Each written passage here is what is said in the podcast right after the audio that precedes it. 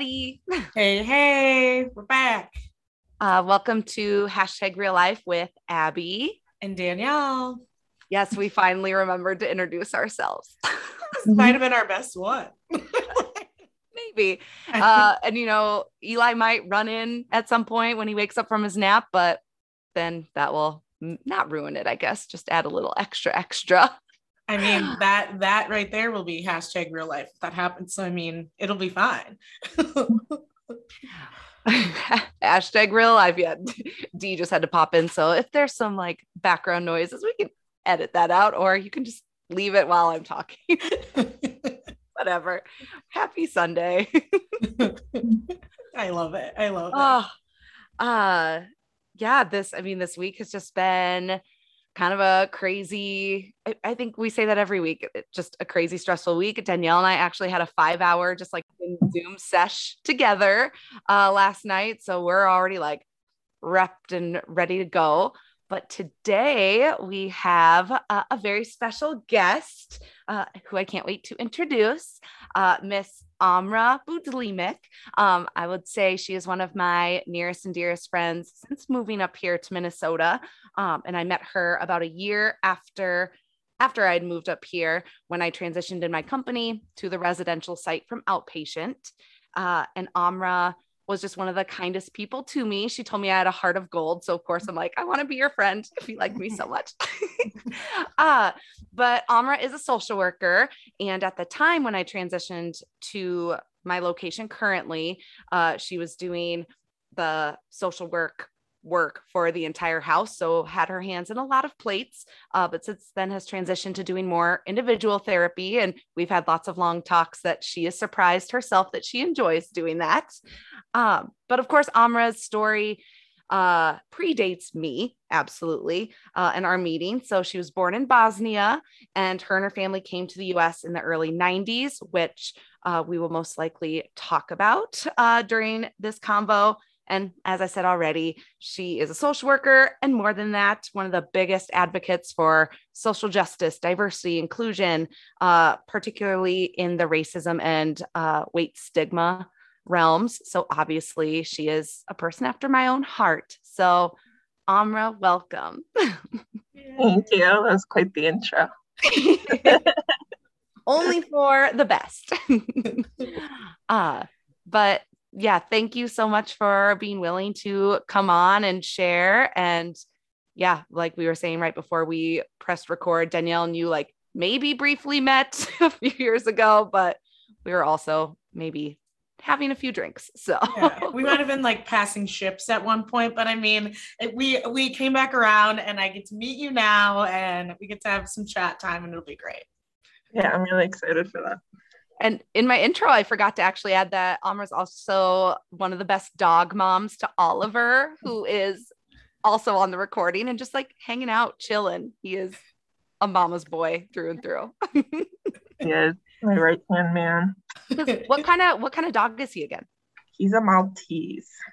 Oh, he's adorable, you guys. He's just kind of like sitting in the screen, just like chilling. He's our own like other special guest. he walks he, basically. he wa- he walks on his hind legs like he does funny little party tricks. So and Amra dresses him up in tutus. I love it. Yes. Oh, so Amra, I guess I'll get started. Um, yeah, I mean, I know I did a very brief introduction for you, but yeah, kind of tell the listeners, that sounds so professional, uh, tell the listeners, yeah, a little bit about your beginnings. So, I mean, you were the first person I had met that I really talked a lot about, like the Bosnian genocide and how that impacted, I mean, hugely impacted your life. But yeah, just kind of wanting to hear your story, like your timeline. yeah. Um, okay, I'll just kind of jump in, I guess, straight from the beginning. And um, but I was born in Prijedor, Bosnia. Um, and we lived so like our culture is a very collective culture so people kind of like live really close together and like villages are more like stacked up with your family um so we kind of all live next door to each other on like a plot of land Um, and my dad would work outside the country just because economically there weren't a lot of opportunities, and there still really aren't that many opportunities um, in our country. So he would go and work um, on a lot of different like labor jobs, primarily around like oil stuff. So me and my mom stayed, and usually, at least at that time when you got married, you kind of moved onto the village where your husband's family was. So me and my mom um, lived there with my dad's side of the family. Um, and in regards to the genocide that happened there, I would say that it was kind of shocking, probably for a big Bosnian population, but also there was like, I think, a lot of signs looking back into what was about to come. I think just a lot of people really struggled to believe what could happen just because it's a very intermixed area. So people married across religions there. So it wasn't like uncommon to like have people married into your family who were maybe Serbian or Croatian, um, especially with like neighbors and stuff. So I think a lot of people didn't want to believe that the people you talk to every day are um, preparing or engaging to do anything harmful to you or your loved ones. Um, but there was like some, like, I think, like, I don't know if it's like gut feelings for people. I think there's like a lot of talk about potentially happening. So my mom had originally bought a bus ticket for Slovenia to kind of like leave the country at the time. Um, but because so many people were in denial, I think I think she was just kind of gaslit, to be honest, into believing that she was like overreacting. So we actually ended up never going um, on that bus trip. And then shortly after is when they closed the borders down um, and kind of just started taking over each city. And so at the time, for people who might not know the history, we used to be like one big country, um, which is now like references ex Yugoslavia. So when our leader had died, um, it kind of started people started breaking apart for like their own independent countries but the serbian army took the actual army that was associated with yugoslavia so bosnia didn't have um, any like ability to fight for itself or no like formal army so there was like not really a lot of options when they wanted to invade so our president's belief at the time was um, at least if you let them in some people might have an option to flee versus if we tried to fight them off to start um, so yeah, they shut the borders down, and as I said, my dad was outside the country at the time, and had luckily also missed his train to return back to Bosnia. So he um, was lucky in the fact that I believe everybody on that train ended up being murdered upon arrival.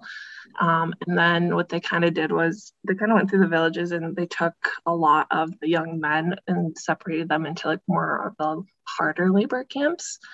And then the women and children kind of went into separate camps. And the camps are just kind of like taken over buildings. So my mom and i were actually and we used to be like a schoolhouse. And that's where we were kept for a while and then transitioned from like base to base um, and that kind of went on for about seven and a half months that we were kind of transitioned from base to base um, and then what happened and so i'm a big believer abbie knows we connect a lot on the universe piece but a lot of like things that kind of like intervene universe wise.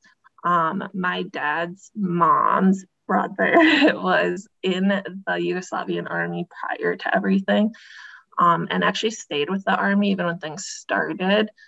Um, I, I mean, I guess I can't speak for my family, but I think there's just like a lot of brainwashing at the time. I think he was brainwashed into even like self hatred of himself as a Muslim at that point, but he was higher ranking in the army and he happened to be at that base when me and my mom were there, saw us, took us out to live with him at the time. So we stayed there for a while until my dad was able to get information about us. And then he um, worked to kind of get us to cross the border into Croatia, which um, was a lot of different things, like getting like falsified paperwork and stuff like that.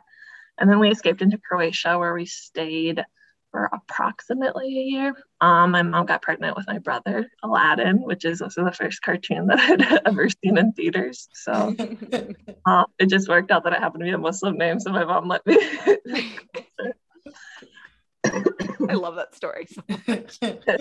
I always tell me I was lucky that I didn't see like Lion King and got named Simba or something.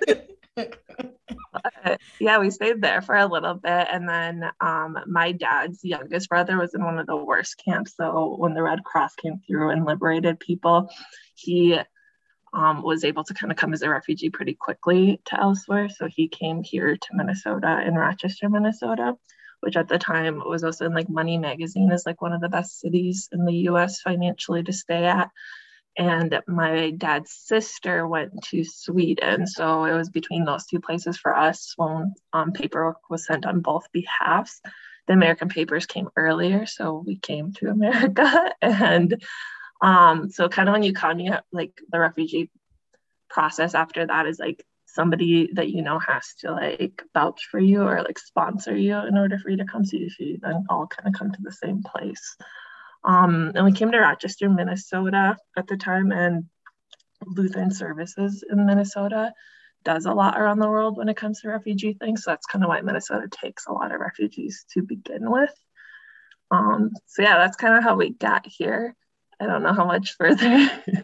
no, that's that's okay. No, Amr, I know you've shared like snippets of the story with me at, at work or just when we're um, hanging out because it, it's one of those things that I feel it just sucks that I'm so naive to a lot of world happenings because I mean, like we've talked about, America thinks it is the center of the world. And when you learn history or when you learn just world events, it's only things that ever make America look in a good light. And it really never, we never hear about uh, other countries, especially um, over even anywhere near like the Middle East or Asia or Russia, right? In like the troubles. I mean, we see that now, right? In like with all the Afghanistan and um, all the things going on there. But I'm, it's just a fascinating story. Yeah. Like you were born across the world and then we met in 2018. It's just a, a wild story. And I also didn't realize you were away from your dad that long. Like you and your family were really just kind of bouncing base camp to base camp. That mm-hmm. oh, it's so scary. Like you had no contact at all. No, he actually didn't know we were alive the whole time. Uh, obviously, like due to not being able to communicate in and out. And so it's interesting, like when you talk about that, like that whole piece of like history or like knowing things outside of your bubble. Cause even like the way I talk about my story, I think is so filtered through that type of bubble. Like I even like in that thing, like I think I like probably awkwardly stumbled through it because it's like you don't really know what's appropriate to share or what feels like the information you want to go into or what makes mm-hmm. sense.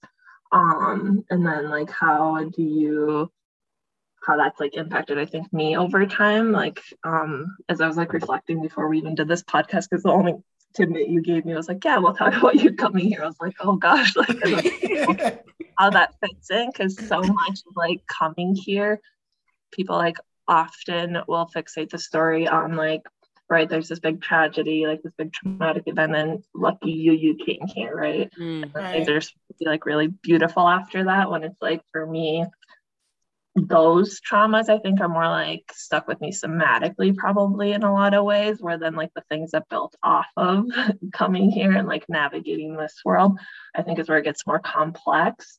Um, and then the statement that kind of kept sticking out to me was like um, like how do you learn to make sense of yourself in an environment that doesn't like include you and so then like how does that change like your own version of life or like the way you like create segments within yourself and then process it back later because this topic specifically, I think I've always had like this elevator speech that I know to kind of like go through where it's like, yep, this is information people want, but you don't want to go too far this direction, or I might not want to go too far in certain directions.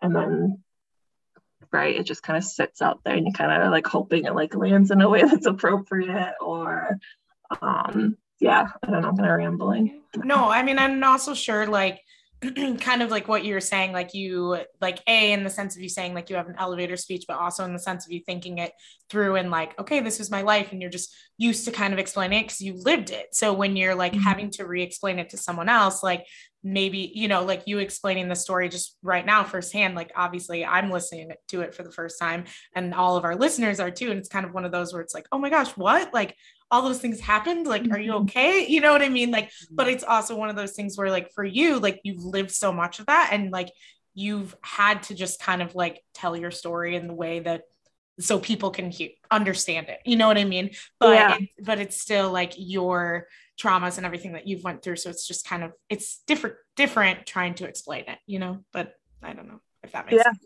and i think even uh, over time like i think in the last like probably like five to seven years just like my own internal work that i've done like how that narrative keeps unfolding right like it used to be like such little segments of like this happened that happened and very like on and on but then like the depths of like well what do these pieces mean mm-hmm. right because i think abbie brought up that piece of like being separated from my dad that's probably one of the heavier parts.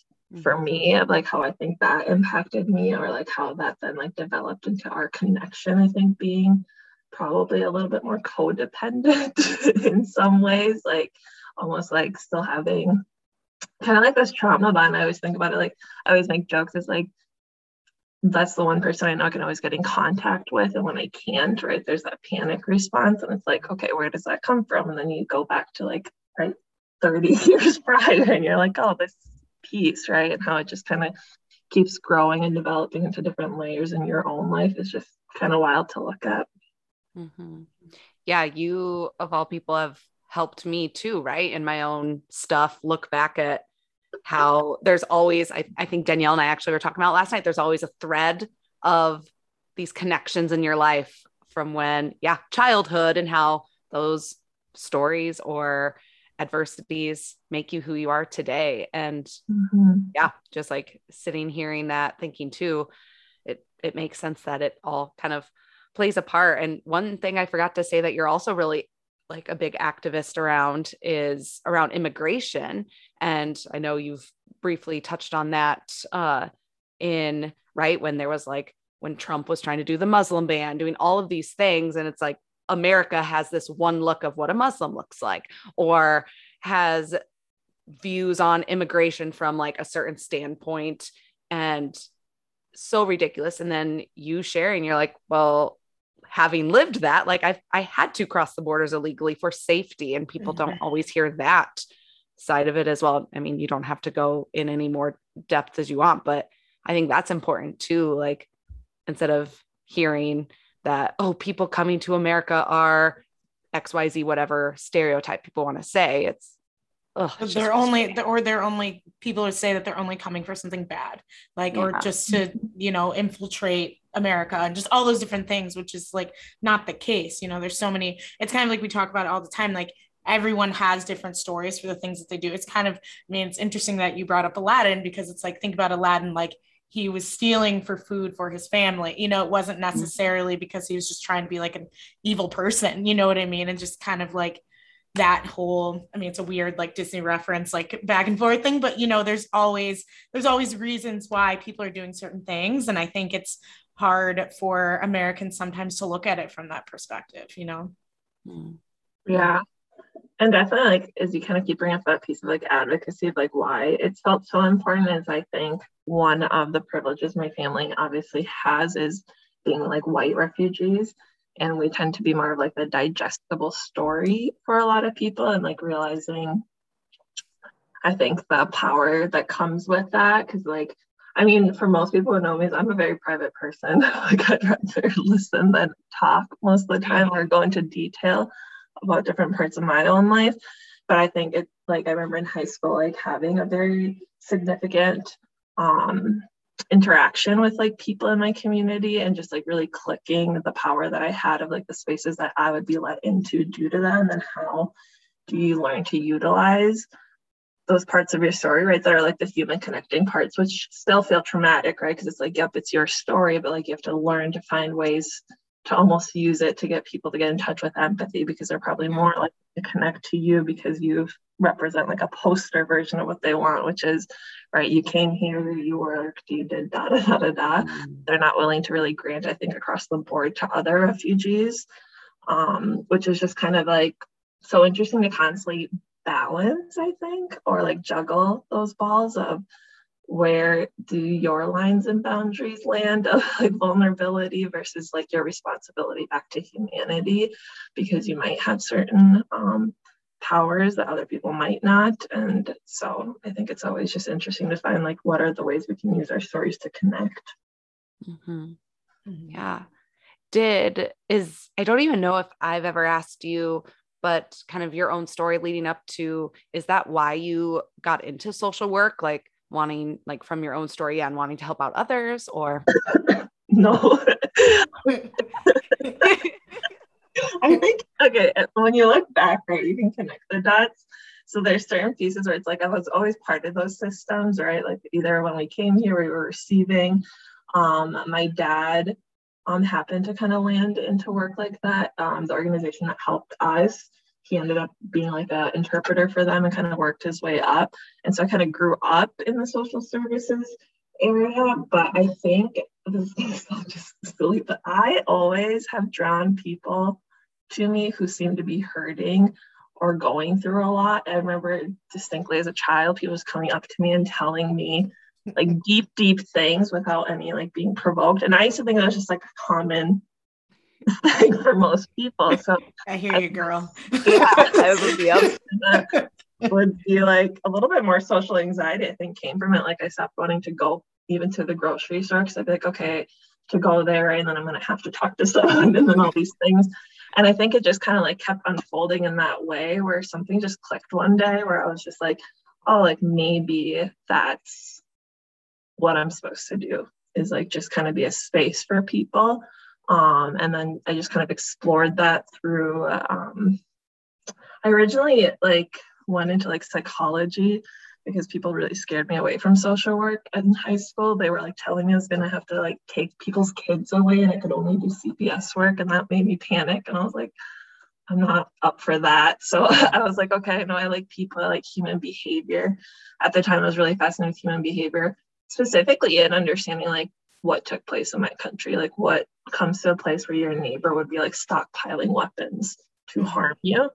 Um, and so I went down that route and ended up getting like a front desk job at some psych place. And this is where I met like the social work team in Rochester that worked with um, chronic alcoholics who were homeless. And that just clicked for me because what I really liked was they were right there with them in the process. It wasn't like this desk job. And that's kind of like when I just kind of had this like epiphany and I just put my two weeks notice and moved to the cities, started school. And somebody said to stand for an interview. I didn't even know what they did there at the time. And it all just kind of lined up. yeah. It's almost like the universe knew or can pull out like Danielle is over here like vigorously head nodding mm. um because people do the same thing to her like people yeah. know she can handle it.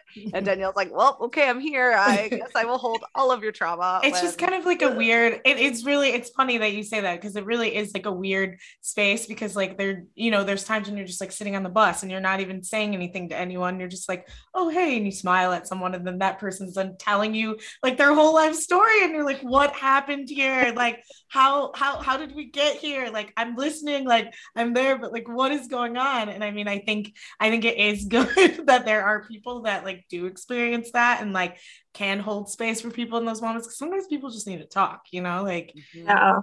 you just need to have those moments. Yeah. I'm definitely a big believer in like auras right? And i've always like been like there has to be like some sort of aura that makes some people feel safe immediately enough to just kind of open up because like you said it used to be just like really funny things like that where you'd be like hi how's it going? And then this guy's like going into deep detail about his divorce and i'm like oh. Yeah. like i'm like 15 and i'm like oh i'm so sorry for you. And you have a moment where you think to yourself did i ask this person a question? Or did i like forgot? Or like what just happened? It's fine. Yeah D- yeah danielle has said like at her store like customers will come in and yeah, we'll be the same thing like, oh, how how can I help you? And they really take that question to heart. They're just like, let me tell you how you can help me. I'm like, all right, let's go.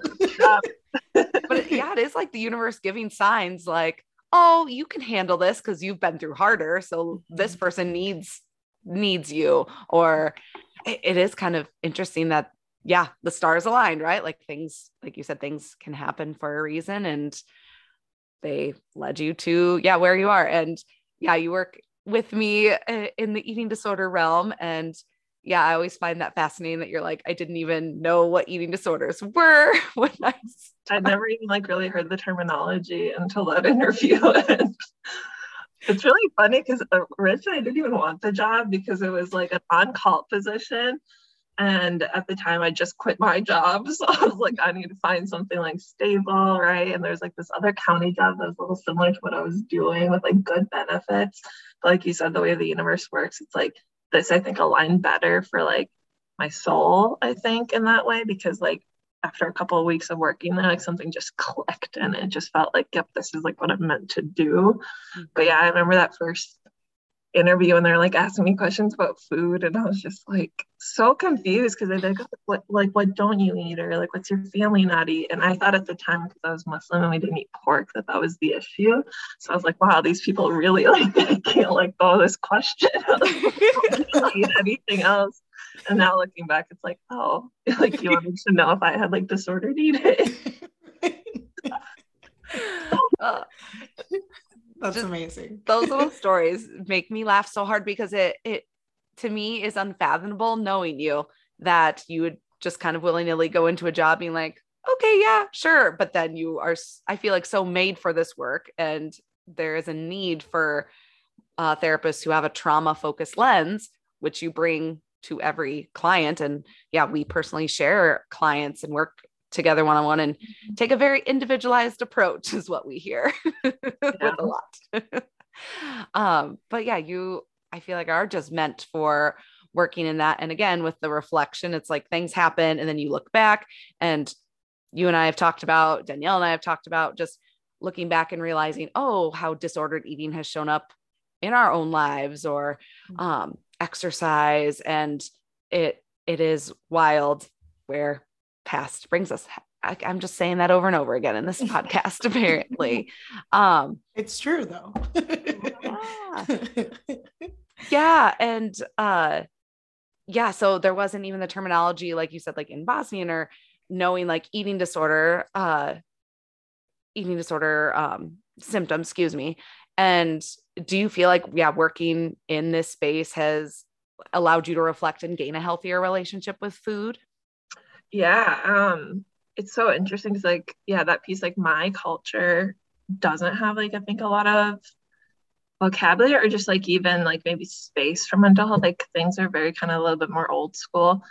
At least like growing up was like right you're normal or you're crazy right? There was like no in between there was like no understanding which is so fascinating when you think about like what everyone survived in our culture that people just kind of kept moving forward without any yeah. um, support or services. Like you just kind of dropped into a new country and they're like, here's a job. And then everyone just kind of went about their own way. And it's like, cool. Like, okay, went through this major trauma. Like, have a good one. yeah, like that still blows me when I think about refugee or immigrant services. We just plop people into a new country and then we're like, okay, here's a job. Like, you're welcome. like, yeah, like assimilate the best way you can. Like, I don't know. Yeah, exactly. And so it's like, um, I think after like I said, like once I started working there, it was all of a sudden like I've seen this before, right? And I was like, I've seen these behaviors in my culture specifically, which really just kind of made me more and more fascinated. And I think what led me down that lane of trauma work because I was like, I know I see these types of behaviors so commonly in my own culture, or it's become so normalized. And it's like, why? Like, why is it so normalized? And I just think when you think of that piece of like coping with trauma in the body, it makes so much sense why we would see eating disorders with people who have high trauma or in populations that have survived atrocities. And I think that just kind of fueled my curiosity more and more because, especially, I started there like eight years ago.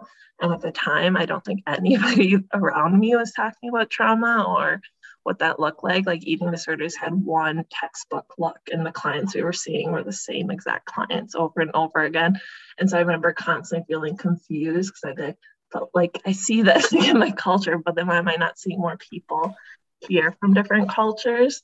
Um, which just kind of like you said, as things kept expanding, and I think as we got more like education in communities or access to treatment, we started seeing different clientele coming in and then we started seeing like it doesn't actually match the way that we're treating right in those populations and kind of bringing back to what you said having to take an individualized approach even though there is no like blueprint right? So it's like often i know when we first started working together we're like shooting in the dark. We were like let's see if this works. Like we think it might work but like this isn't how they treat eating disorders typically. Mm. and then like i think just collecting your own data but i think learning to trust yourself in the process to be like right i might have this intuition to do it differently due to my experiences and that might actually be valid and valuable even if there isn't like data to back up at this time mm-hmm.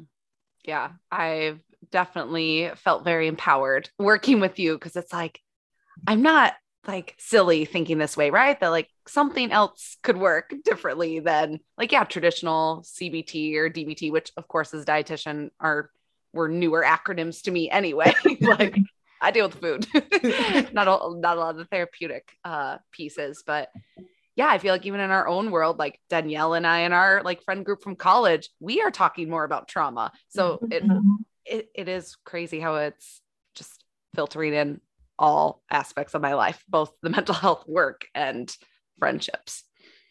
It's yeah. just good to hold, it's good to like just have more knowledge of that type of stuff and like hold space for it. And I think like I don't know. I just think like growing up, you just don't really talk about a lot of that stuff sometimes. So then, like, once you just kind of like take a second and are like, whoa, okay, like, let's talk about trauma. Let's talk about what happened when this trauma happened to you. What is going on with this? And not, it doesn't have to be like super specific, but just like actually like taking a second to think about it is huge. And a lot of times you don't because you just kind of go through life and you just, you just aren't thinking about it. and, and then so, so then something intense happens and you're like, oh crap, I got to start thinking about this now. Like, you know. Yeah, it's just like normalizing the coping mechanisms that we create from it.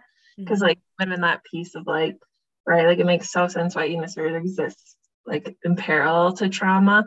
But then, like, I think of my community specifically, it's like, it's so normative, all the coping mechanisms and all the behaviors that come from untreated trauma that it becomes culture, mm-hmm. right? It's, it's like, how do you start dissecting and bringing healing? And then like what's the line of bringing healing versus like maybe forcing on westernized concepts so it's like um because you and me have talked about this before abbie but it's like are people healing maybe better in certain communities without ever having the label put mm-hmm. on them um versus if right I think about like if I at 17 years old got assessed all the labels I could have been diagnosed with at the time, would I have ever been able to move forward past that and find true healing? Like would it have weighed me down or not? I think it's just so interesting to dissect and think about, mm-hmm. especially I think like in our field, because like we have to put the labels on there, but then it's like pros or cons for some people, it might be very validating. And um helpful to be like, okay, right, like this makes sense, like why I do this, or for others, like what happens if you get that label too early? Like, do you then become kind of institutionalized in some way? Right. Mm-hmm. Like it could become very crippling because then a lot of people might not know how to like overcome that because they're mm-hmm. because they see a lot of like negative stigmas behind it or something. Yeah. Yeah. Oh gosh, I just feel like I have to take a deep breath because so much, so much good good stuff and so in like insightful too. Mm-hmm. Um, a question I have is what do you think for your own mental health journey? We've talked a lot to a lot of people in mental health on our podcast so far, but you are actually, I believe, our first like actually licensed mental health mental yeah. health care worker. So as a social worker, a therapist, I mean, you do like individual therapy, but for you particularly, what do you think has been the most helpful in your own like healing? That's a good question. I don't know that I would pick one thing. I feel like each part of my journey, I have, again, going back to that universe piece, I think been sent the right people for my needs at the time that have really helped me develop in it. I think one of them, right, starting off with like working a program, I think that made me start looking at my relationship with food or my past relationship with food in my body and asking questions and then starting to be like okay that's interesting that i reacted this way.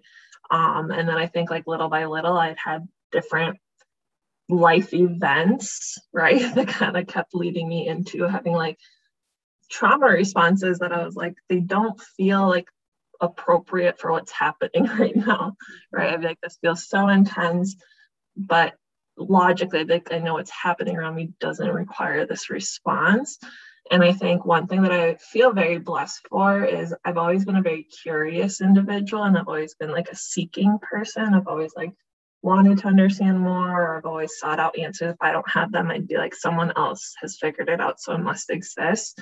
I think which just kept leading me to the right people and the right information. Um, and I think like in the last five years, I would say like the more groundbreaking healing stuff for me has been like very specific, I think, to one trauma therapy, but to like attachment work. Like, what does it mean to have like secure attachment within yourself or like inner child work? I think has been really, really fascinating. And then going from there, I think trying to unpack like what are all the systematic things that have shaped the way I exist, believe, and feel, which has been its own interesting process. Um, and so I think just constantly being like, why, right? Like, why is this happening? Why am I thinking this? Why am I doing this? Has been like a saving grace in the journey of like finding more peace and like more alignment. Mm-hmm. Well, it also just means that you're constantly striving to grow, you know, like you're because I think like once you aren't growing and you're not curious about learning, like that's when like the bad part like tries to seep into people. So I think it's always good to like be curious about what's going on in your brain or what's going on in your body and all those things mm-hmm. because if you're not, then you're you aren't growing. And like we always should be just as human beings, like we always should be pushing ourselves. And I think like clearly that's that's what you're doing you know like that's what's helping you. And like like you said that's what's making you create so much like space for yourself but it's because you're trying to keep learning and growing. Yeah i think you're so right about that. And like just i always think people for people like we often get those clients right where they're like i don't know what the future is going to look like so what am i working towards? Mm-hmm. or like my brain's always been the opposite where it's like i know i don't want to feel what i'm feeling now right? So like that's enough for me to understand that there has to be something better because I can look around and see other people seem to be happier or whatever showing up in different ways. And so then it's like, what are they doing that I could possibly mimic? and so I think that framework I think is very important because um, I think people often get stuck like, right, I don't know how to, or it's not possible for me, or for me, I'm like, if it exists in the world, there's no reason I can't learn to mimic it mm-hmm. and make it like happen in my own realm. Mm-hmm. yeah. And earlier we were saying too, right? Like eating disorders, like how they present or any mental health or maladaptive coping skill is just that. Like it's a coping skill of like somehow you learned or intuitively knew like this can make me feel better. And right, we tell our clients all the mm-hmm. time, like eating disorders present as issues with food and body image, but they're not actually about that. There's more underneath. And in all of my sessions with my clients, I'm like, damn it, just go talk to Amra. I wish I could talk. I mean, I can talk a little bit more about this, whatever topics coming up, but I always have to right bring it back to the food like okay how can I help this and if it's something right talking more about underlying mental health concerns like oh we touched on that go talk with your therapist about it and I was like I wish I could do that you guys have a really cool job. I love it.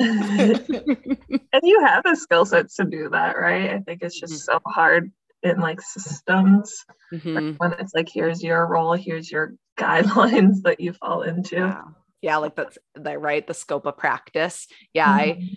I I've learned that it's not that I can't talk about those things. It's just being able to, yeah, tie it back to, right, if someone's having like a difficult emotion around food and it reminds them of something in their past, we can talk about that because it's related. But I also am like, ooh, would I be fully equipped to walk someone through like a safety plan that has nothing to do with with food? Probably not, but have I done it? Yes. right. Oops. but like in residential, it is like I sit with people who have panic attacks, and it's like I never thought that's what I would do as a dietitian, but sometimes you do it.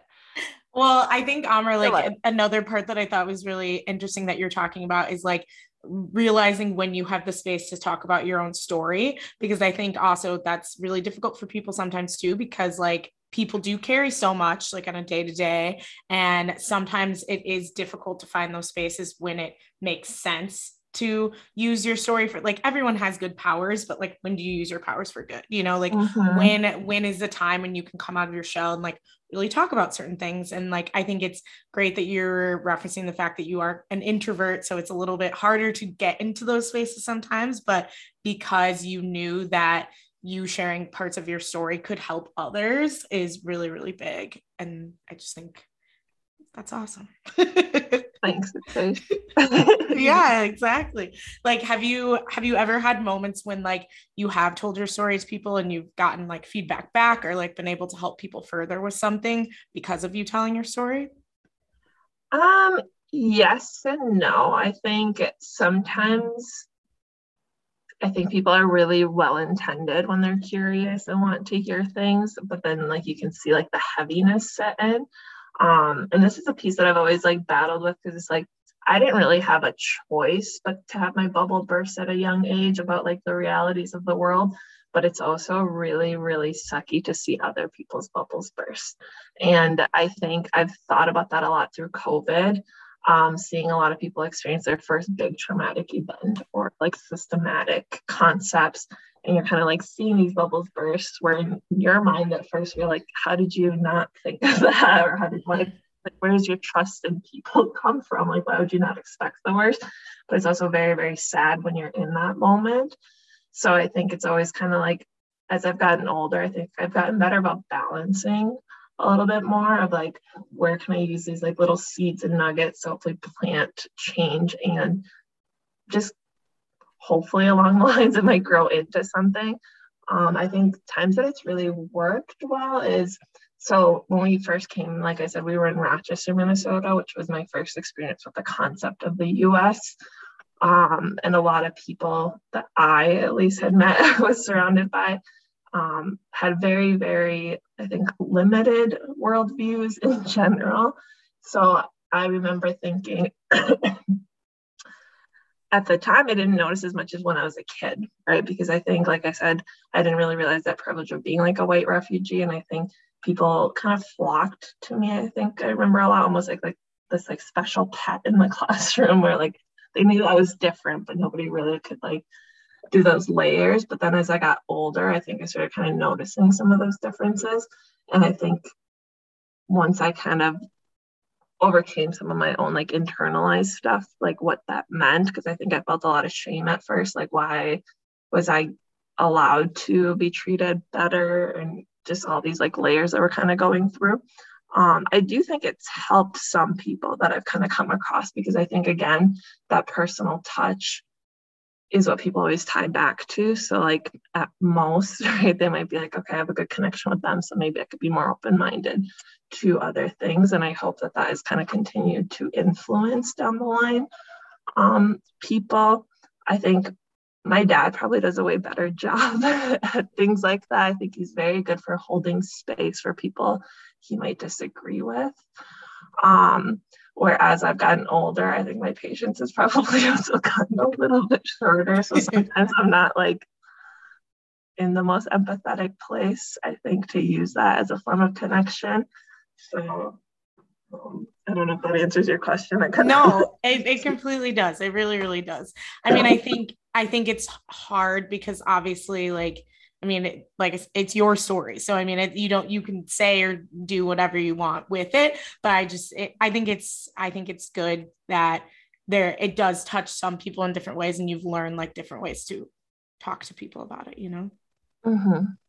Yeah. And having, you've said this a few times already, but yeah, having to share your story that's already vulnerable and then feeling like you have to hold space then for mm-hmm. someone just by hearing it is, ugh a lot. it feels icky. Yeah. I think I've like gotten better like checking in with myself when I have capacity and stuff like that. Cause I think like going back to like our own healing journeys, it's like my default response for most of my life has been like dissociating and numbing out.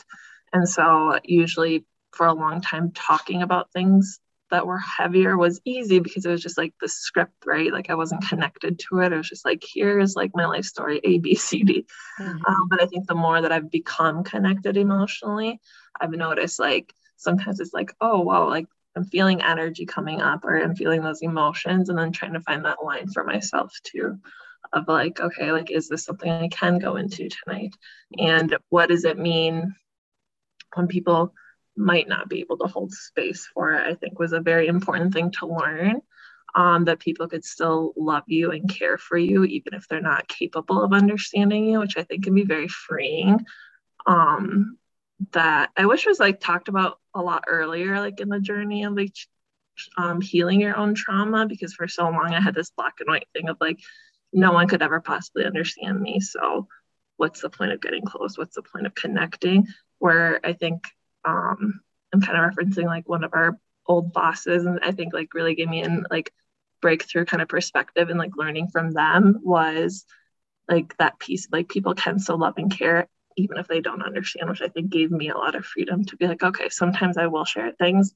They won't make sense to the people around me. They won't know how to engage with it. And that doesn't mean anything about me or them. And then have like right tend to my inner child when it doesn't feel seen and then still move forward. Detachment from the outcome. Who knew that theme would keep playing out this week? Yes. oh man. it's almost like my own personal like learning and healing mimics the themes that go on at work. It's insane. Like obviously very very different. Cool. it is cool. Like, well, in in in like I lead body image groups. Some of the things that I teach, it's like, oh, I probably needed to hear this today. And a little bit of me is maybe selfishly doing that, but you know it's mm-hmm. it's fun it's enjoy and that's what i think about you too amr is you're very authentic and you do bring in you're like well in my culture like you'll bring in those like personal s- snippets when it's important or when it makes sense to yeah kind of build rapport with a client um and also yeah just bring some similarity and help for clients have buy-in sometimes to mm-hmm. to whatever they might be struggling with um another thing that Amra is very passionate about is voting. Yes. takes clients to vote when every year, even during the primaries. My first time voting in the primaries was with uh with Amra. I'd never voted between a oh. presidential election. Uh so that was really fun to do. And um yeah, you do a lot of like my one of my favorite stories of Amr was yeah taking a group of clients to the polls and it's again a residential facility so we have to show all this paperwork that yes they do live here da, da, da, and the polling person initially was like nope you can't do it. And Amra was like listen here. Like got this dude. It was like okay okay bye. There's like a folder of paperwork. You might have like wearing a costume that day with like a huge crown and like cape trying to get the clients hyped up fighting in a church. Yes.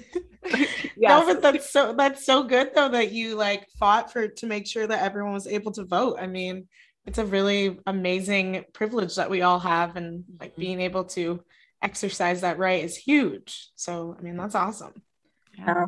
When did you first get into uh like just interested in politics? I mean, I feel like it all does kind of like meld very perfectly with advocacy, but didn't know if there was anything in particular. Um, I don't know if I remember like a specific moment. I think it was just always part of my life, like having to like understand those things from like things that happen back home and then like what it means to come here. And I think a lot of it probably started more in college. I, I mean, social media, I think for me was like a huge game changer in so many ways. I always talk about this, like following so many different advocates in general, I think has expanded not the way I think or the way I like um, have healed myself, but the way it's even like impacted my practice um, in our work, I think has been huge. But I think I would probably say maybe social media would be like a place because I think I before kind of had this like fairyland concept of politics in the US, like, right, it's not as corrupt as back home, right? Like, and then we came to during like the Bill Clinton era, which at the time Bill Clinton was like, and still is, a huge figure in our country because he's seen as like freeing our people. So there's like all these like positive things tied into it. So I remember my first concept that there could be something bad in politics. I want to say was when it was like the Al Gore George Bush. like, yes. the first time that I had the concept that there could be something that wasn't positive happening here in politics. Mm-hmm. Um, and then, as we kind of talked earlier, is like I I mean, I'm a lot more extroverted now, but I was a huge introvert growing up um, to the point where like a lot of people didn't know I could speak English for a long time because I was just like mute. but my dad would push me into a lot of like different um, options or like roles and stuff like that. My dad is very extroverted and he signed me up to be part of this like youth commission in Olmsted County, which um, was like 16 youth, 16 adults just involved in different like county items to like improve the community and stuff like that. And that's like when I met like probably my first like real mentor, and her name was I'll give her a shout out, Mary Gorfine, and she really has brought me out of my shell and they started organizing this thing of like teaching kids about voting and going out and doing like these rock your vote type events. And that's kind of like what got me into that concept.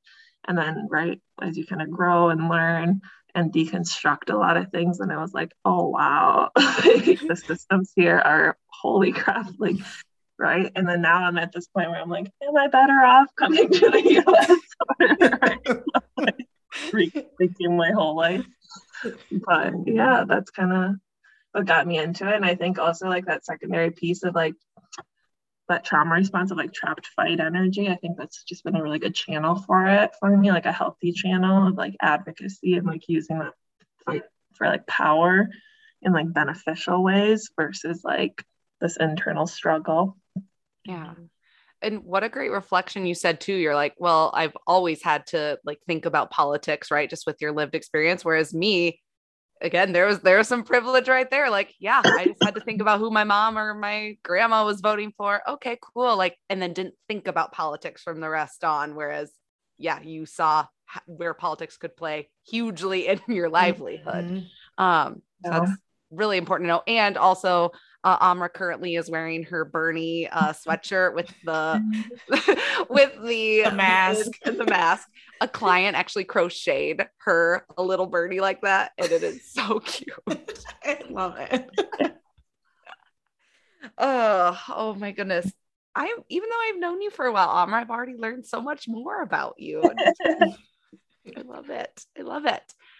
Um, is there anything, I mean, any other topics that you wanted to touch on? I know we're kind of like bouncing around here and there, but anything in particular that you're like, oh, I would like to give this a shout out. I, I may ask if you have any of your favorite like advocates, like Instagram social handles, or just your favorite advocates. We can maybe look up the social stuff to put in if anyone should follow like top three Oh, I know what. Sorry, I know one. before you answer that, I know one thing that I was going to say is that I think it's really great that um, you touched on social media being like a place where you got your advocacy advocacy information because it's kind of funny because I feel like sometimes social media kind of gets a bad rap in that sense, but mm-hmm. it also like can go the other way. So I think it's I think it's interesting to really like make sure to find the correct sources and knowing that obviously not everything that you see on social media is like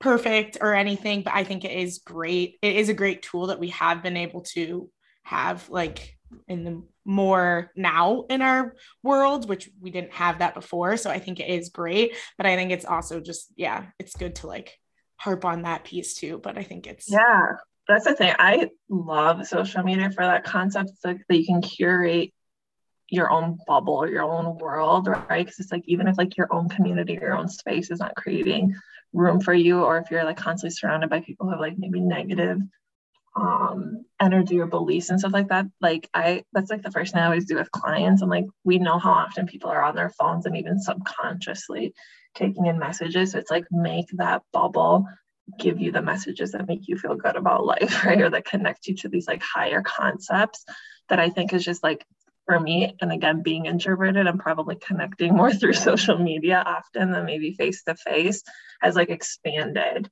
like my whole concept of existence or like body image or like what true alignment looks like versus like these things were sold as like this is happiness mm-hmm. um but going off of like people to follow I don't know if I can give you one. I can go grab my phone.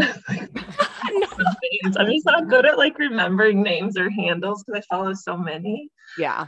Um, but my biggest things right now that I really like is anything that talks about like decolonizing like your own mind, I think is like really important and fascinating work. And I think has just made me think about mental health in a different way and like healing in a different way.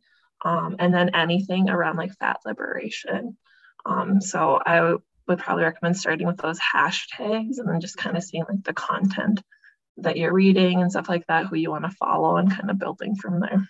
Mm-hmm. Mm-hmm. Yeah, because you've also built like the best TikTok, like mental health TikTok feed too. You said.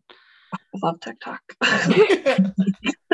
well, and I think it's good to make sure that you are creating your social media space the way it should be, but also looking at that curation and knowing mm-hmm. like, okay, am I am I still growing and learning in what I'm mm-hmm. curating, or is it just all the same voices because i think that's that's mm-hmm. sometimes a, a place that people get into too and i mean we realized that a lot you know once like black lives matter and everything was becoming more popular, I guess I should say.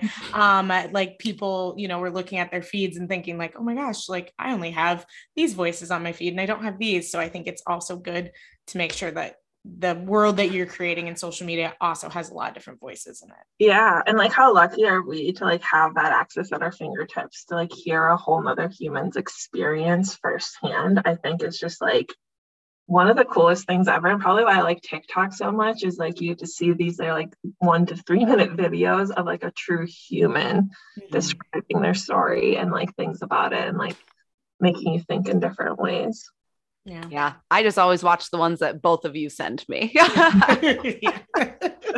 I'm like oh this is good. This got me. Here you go. Get on tiktok abbie. No i i like i had to create the times. I mean, I who knows? We might have a podcast TikTok at some point here. You know, we're we got we got our marketing scheme. No, I know. I think I had to create uh, a handle. Well, I didn't even create the handle. I think I just like yeah, sign up so I could see the videos like mm-hmm. that you guys mm-hmm. send me. So I have a thing. I just haven't curated it yet. but I have like specific things like yeah, Amr, you send me mental health stuff. Danielle, you send me a little bit of like everything, and then my yeah. other friend Abby sends me all like 90s, like making fun of Backstreet Boy, like, because that's our favorite, right? Boy band, but making fun of the 90s, like, just mm-hmm. haha. yeah. Amra, another question that these are two random questions, but you know, do you know what A, your zodiac sign is? And B, well, obviously you do. And then B, like, do you know what your Enneagram is? um, I am a Gemini.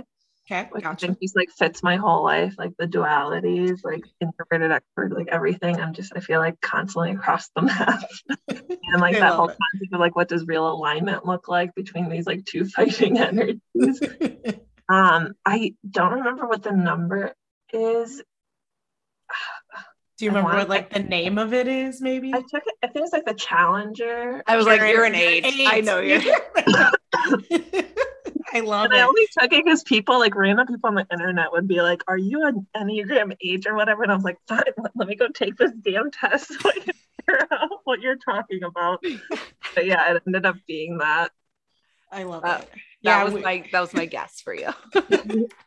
See, we we have to ask these big questions for these now because we've had like two guests that are about astrology and enneagrams, and so now it's like very interesting, exciting to kind of like know what our where our guests are and what they know. What's yeah. going. Yeah, it was a whole thing with Amra at uh, at one point in our milieu at the house. Like we would read our horoscopes like just from the newspaper like every day at like noon and we'd like someone else would have to read them for you and it'd just be this whole funny thing and we'd say if we liked it or not and it was at work that I learned what like the moon and rising sign was. I'm like, I gotta learn more about this. It's so funny because it feels so natural to you. Like that's the first thing I think of when I think of you is like astrology. I know, I know. and like I'd always like liked it, just didn't know a whole lot about it. And then I, yeah, I'm like, there's more than just the sun. You just dove in real, just dove in real deep, and you just yeah. went for it. Which I really, good.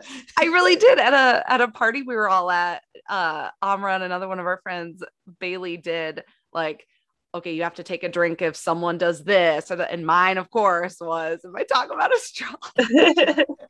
Whoops. you just want to get to know people. So you just talk about astrology and like what's going on with them and what what the signs are. I mean, it works. it's like so fitting because it's like you're such an information seeker. Mm-hmm. Right. And I think like things like that, like those tests or astrology or things, it's just so interesting because it's just like another way to get to know yourself mm-hmm. over and over again. See yeah. mo- more growing and learning, you know. Also, probably why I liked answering all those MySpace quizzes. Yeah, and see, this is the thread of your life all right there. the real thread of my life. Right. Cosmo quizzes in the back You're of the just- magazine. yeah, you're just constantly taking quizzes throughout your life, like all I the really time. was. I really was. I think that's so interesting because when you say that, it's like it is that like ongoing thing of like we're constantly asking like who am I Mhm, over and over again to the universe and just trying to discover it.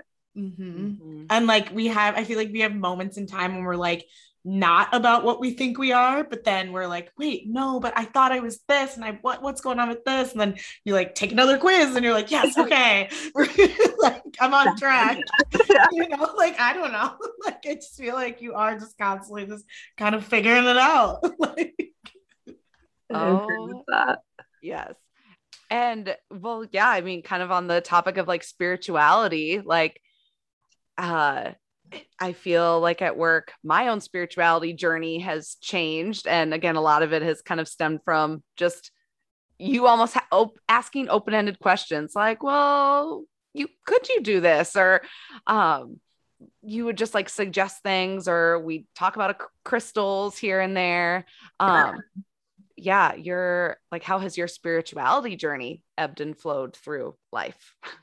Yeah, I think that's just changed so much over time. Um, because originally, like I said, um, my family's Muslim, so I was born into that, which on its own is also it's like many layers because it's like I was always raised Bosnian first, Muslim second, so it wasn't like something that was a huge part of my identity, but I felt became a huge part after the genocide because like that's what we were being like murdered for. So then it became like this important thing to hold and like preserve. Um, and then to come here, there was only like one mosque, and um, but I remember specifically being told I had to like sit on my own because I was like the only white kid there, so they would put me in my own like little spot. And I remember the guy because he would say, "God doesn't speak Bosnian," and I only knew prayers in Bosnian. And I remember even as a kid, I was like, "Well, then why the fuck did he create it?" Because like, I was just like, like nothing would add up. Like I'd get these messages, and so um that's like I think where my like hate with my religion first started at the time. Like I remember faking sick every Wednesday when it came time to go to the mosque because I just didn't want to go be in that space. None of it made sense. A lot of the answers that I would often get to my questions and just in general never made sense to like how I felt like aligned. I think like to empathy because I think a lot of it was like fear mongering things, which I think systematically in a lot of religions exist when you like look at the man-made parts of it. So i went through like a really dark period after that where i didn't feel connected to like god or any like spirituality which i think was really really hard period. Um and then i don't know it really got me curious again but like it was probably like my early 20s i started reading the quran on my own and just kind of becoming more curious about like different messages. And then um, I kind of got a little bit more into like the Judaism concepts and stuff like that, and then into astrology. And I think that kind of brought my faith full circle, where like now I think it's just like a mixture of like um, my like Muslim beliefs and then like my energetic universe beliefs that all just kind of tie together of like I do believe that there is like a higher good. I don't necessarily believe that there's like all these like evil, crazy things on the other side that are meant to scare us. And so I just kind of been following that path more so. Um, my grandfather was very religious, but he would always say, like, God knows your soul. And I remember that really sticking with me Mm. for a long time. And so the way it's kind of developed now is like, how do I keep purifying my soul the best I can? So when it returns back into the realm, it's like evolved to whatever next degree, hopefully. Um, so yeah, that's kind of how I've looked at it more recently in probably the last five years. Is just kind of like, how do I hold space for the parts of me that aren't like maybe the most positive traits or like the most evolved traits, but how do I constantly keep evolving and hopefully purifying um, that energy to like return back to something I think a lot of people resonate with that because, yeah, you grow up potentially, right, following very certain strict beliefs. And then I know many people who I grew up with, like kind of ha- going through like a period of feeling guilt, like, ooh, like I, I don't know if I do truly identify this way. And then feeling guilt of not getting married in a church or in your like religion of uh of growing up and the fact that yeah learning like religion spirituality and that could be an instagram versus reality danielle like what we were talking about Mm-hmm. that religion for everyone else is for everyone is your own thing like a mixture of intuition like someone said one time on a podcast go figure uh, that i would reference that is that like the your higher power like that can be within you and i was like Mhm. oh it's not this like other it doesn't have to be this like outside of yourself being and that's a really cool way of looking at it and just mixing Mhm. and doing what feels best to you And Yeah, just and just- yeah, you you can go. No, you're fine. hey, you're the guest. You go.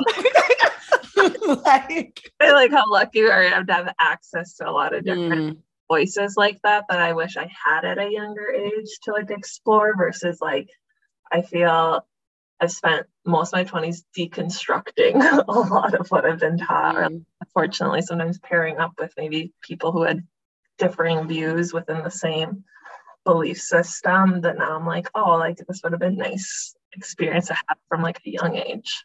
Yeah. Well, I was just gonna say, I think it's, uh, I think it's always also good to know that, like, like we said, like everyone's religion is their own, and like not to judge everyone's religion just because people don't have the same religion as you or you didn't grow up the same way or you know it doesn't look the same as what you thought it did at one point in time that doesn't that isn't something to frown upon you know like sometimes people just have everyone has different ways of walking life so that goes the same as for religion you know like like it can be whatever it is to them you know and like your inner power can be whatever it is to you it doesn't it doesn't Mhm. necessarily have to be the same as the person next to you Yeah, I agree with that. And just like getting to that place of giving yourself the right to exist, right? Like I have the right to exist or navigate my world yeah in many different forms, and that there isn't like right or wrong way to do that. And I think it's just so freeing when you, I think, get to that point in your life where you're like, oh, like I actually can relate to my religion in this way. Where before I felt like this was the only way you could relate to it, no one else. And even I think I think yeah, Abbie and I might have talked about this, but like even in the last year, like finding this like online mosque that was like social justice oriented, which is like the first time I've ever been exposed to or connected with other Muslims who think similarly to me. I think it's just expanded my spirituality in that way of being like, okay, like maybe these concepts and these beliefs weren't so wacky, like, right? Like a lot of things can exist other than like what you're constantly sold. Right. Like you maybe just weren't in the right space to begin, you know, like it doesn't mean that everything was wrong about it or anything like that. It just you just might not have been in the right space with the right people at the right time. Yeah. Yeah and a lot of organized religions too also follow like the patriarchy where it's always like males at the top because i thought that was the story you were going to say of how they like made you sit in a different section uh for being female Yeah. Yeah, well, our religion, spec- at least at the time, did separate a lot from like Mhm. male and female. I think it was just like it was like that identity piece where it's like I wasn't like Bosnian enough in like back home, right? I wasn't American enough with like the American kids, and then I wasn't Muslim enough because of this. And I think at that time it was just like my breaking point where I was just like screw everything. And then like all that fight energy right went inwards and became very very dark for a really long time. And I think then again, going back to all those things we talked about, finding different avenues to funnel it and then rediscover yourself and then rediscover your relationship with all these other spaces that I'm sure none of those people were like ill intended right Mhm. in that. It was just kind of how I perceived it at that time was confusing because I was a kid with a lot of questions and then none of the answers ever added up. So then it was always like, okay, something must be wrong with me because I'm not right fitting into these environments. Yeah. Right. Well, and you also had been pulled into a foreign environment in itself, you know, so it's like mm-hmm. you were put in an environment that maybe you didn't necessarily want to be in, and then you're getting told like you're not enough. And this, it's just, it's a lot of like tugs and pulls. So, of course, it was going to be like, the, there was going to be a point where you're like, okay, I don't, what am I supposed to do with all of this? Like, this is too much, too many people are telling me I should be a certain way, and that's not how it should be. Yeah and then like even going back to our theme of trauma it's like one of the first things that i learned is like mirroring right? Mirroring and modeling what i would see from others as a safety response right? So it's like this is what i had to be. This is how i had to look or this is that to survive. And then i think finally getting to a point of being like not even knowing who you were at that because it was like what was my actual identity the only thing i knew is that nothing felt right right? Like nothing felt good and everything felt wrong.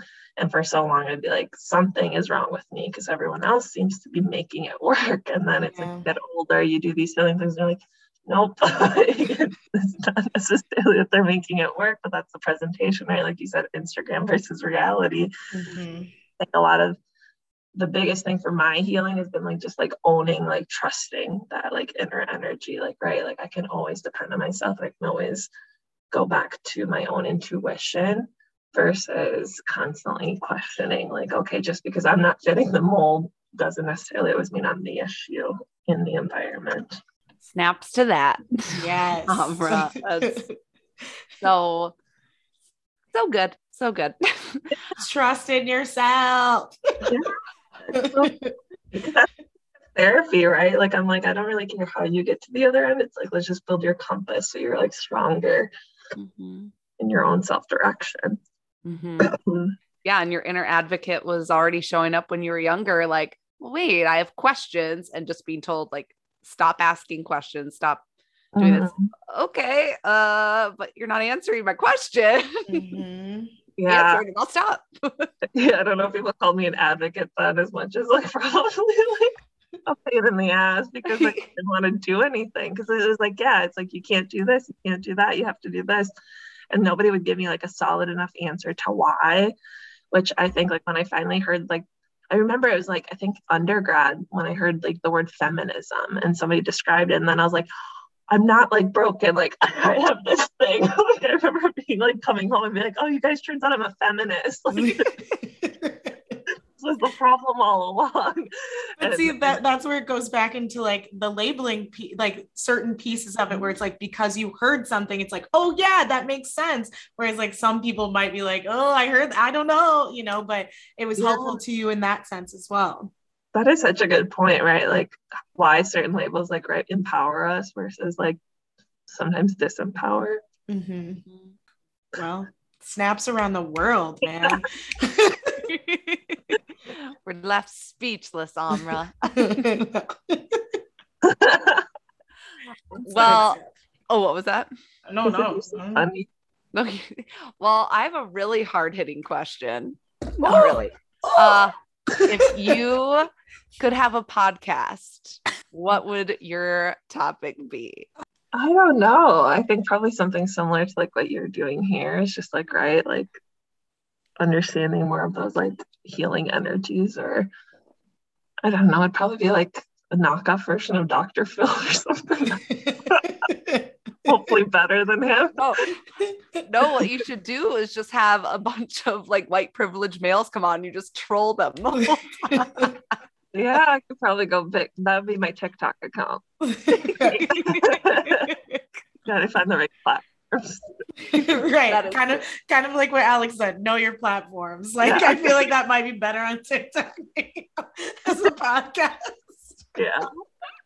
I don't know if I, I think this means I need to get on TikTok. Someone would listen though. Someone would listen. and just, you know, they're you need the video aspect. I yeah.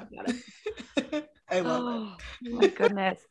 Well, Amra, uh, thank you so much for taking some of your weekend time to be with us. And yeah, we can't say from the bottom of our bottom of our hearts enough. Thank you because I mean, yeah, like you said, it's really vulnerable to share bits and pieces of your story and go deep. And so I just want to say I feel privileged mm-hmm. that you uh were open and wanted to to come on this. Yeah, thank you so much for inviting me and making it very relaxing. Yay! See, it's, it's not stressful. It's I don't know. You had some hard hitters there at the end. Abbie.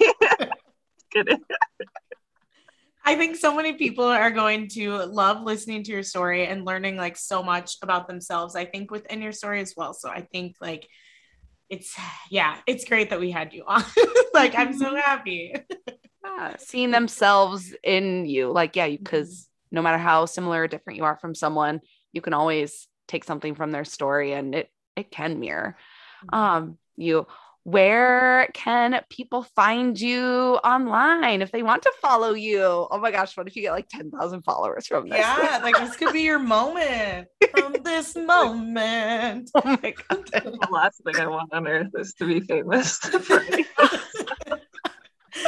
Where you can find me is nowhere. I'm just kidding.